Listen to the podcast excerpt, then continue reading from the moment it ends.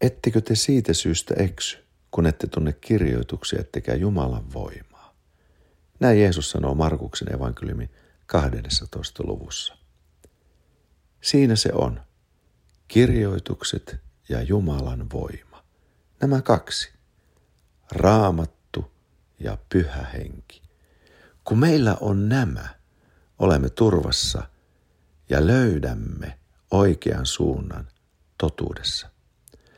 Sillä Jumalan sana on totuus ja pyhä henki on totuuden henki.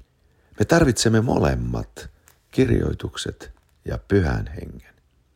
Tämä tulee mielenkiintoisella tavalla esiin apostolien tekojen kahdeksannessa luvussa, kun siellä kerrotaan, kuinka Filippus johtaa Etiopian kuningattaren Kandaken hoviherran uskoon. Raamattu sanoo meille, että Filippus ollessaan lähellä tätä Kandaken hoviherraa kuulee hänen lukevan kirjoituksia.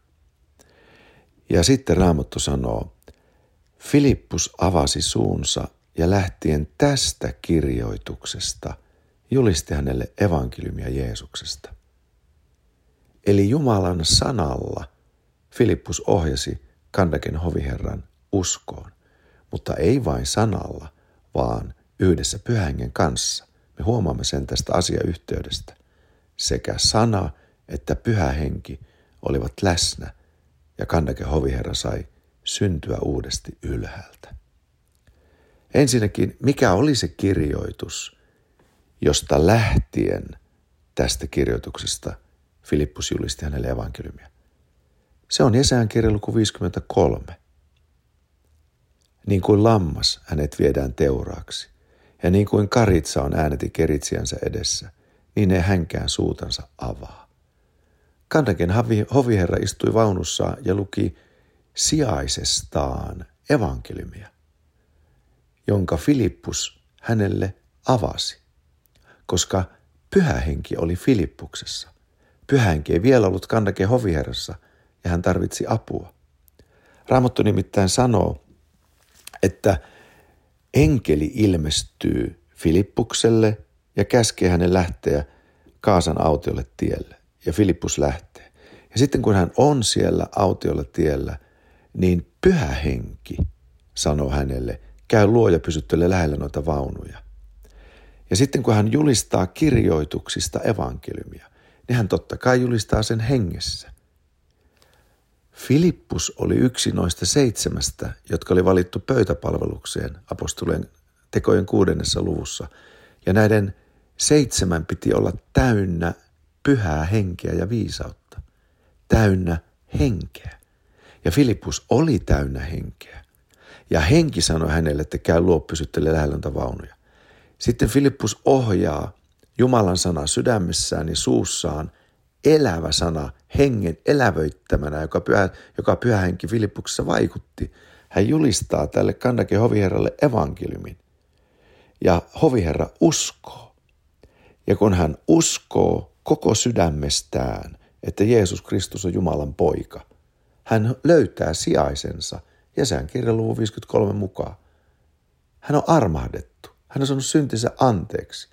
Jumalan poika on noussut kuolleista. Jeesus on Jumalan poika. Hänellä on täysi varmuus tästä sydämessään. Hän tunnustaa näin sen suullaan. Filippus kastaa hänet. Ja sitten Raamat sanoo, kun he olivat astuneet ylös vedestä, tempasi Herran henki Filippuksen pois. Henki lähetti, henki oli läsnä ja kun työ oli loppuun saatettu, henki tempasi Filippuksen pois.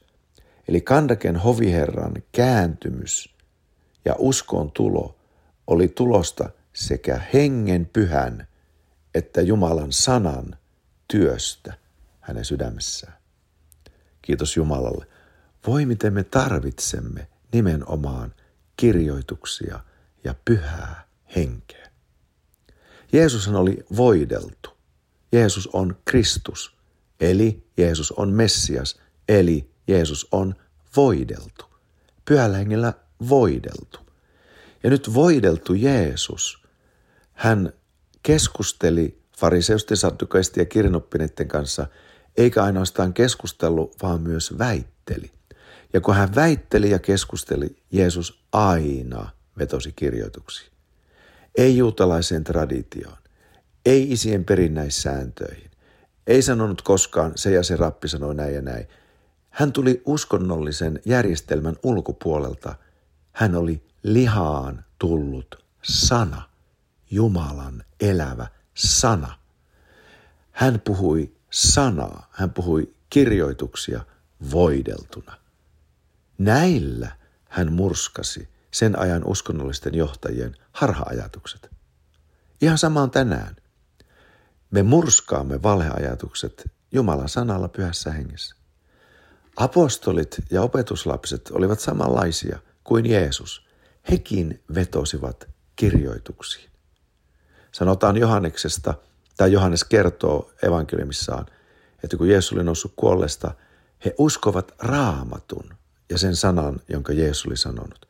Siis se sana, jonka Jeesus oli sanonut, avasi heille kirjoitukset. Ja näin he Jeesuksen avaamalla ymmärryksellä julistivat kirjoituksia. Paavali sanoi samaa. Minä uskon kaiken, mitä on kirjoitettu laissa ja profeetoissa. Niin mekin. Niin mekin. Ja tämä sana, sama Paavali, joka uskoi kaiken, mitä on kirjoitettu laissa ja profeetoissa, oli täynnä pyhää henkeä.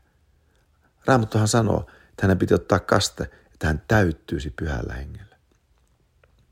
Ja apostoli Paavali sanoi kerran opetuslapsille, joita hän tapasi, saitteko pyhän hengen silloin, kun tulitte uskoon? Ja kun he eivät olleet saaneet pyhänkeä, Paavali panee kätensä heidän päälle ja he täyttyvät pyhällä hengellä ja profetoivat.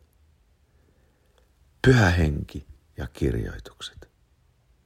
Muistathan lukea raamattua ja rukoilla. Jumala on meidän kanssamme sanansa kautta ja me olemme hänen kanssaan rukoustemme kautta. Ja pyhä henki tekee eläväksi Jeesuksen täyttämän työn meidän edestämme ja hänen ylösnousemuksensa.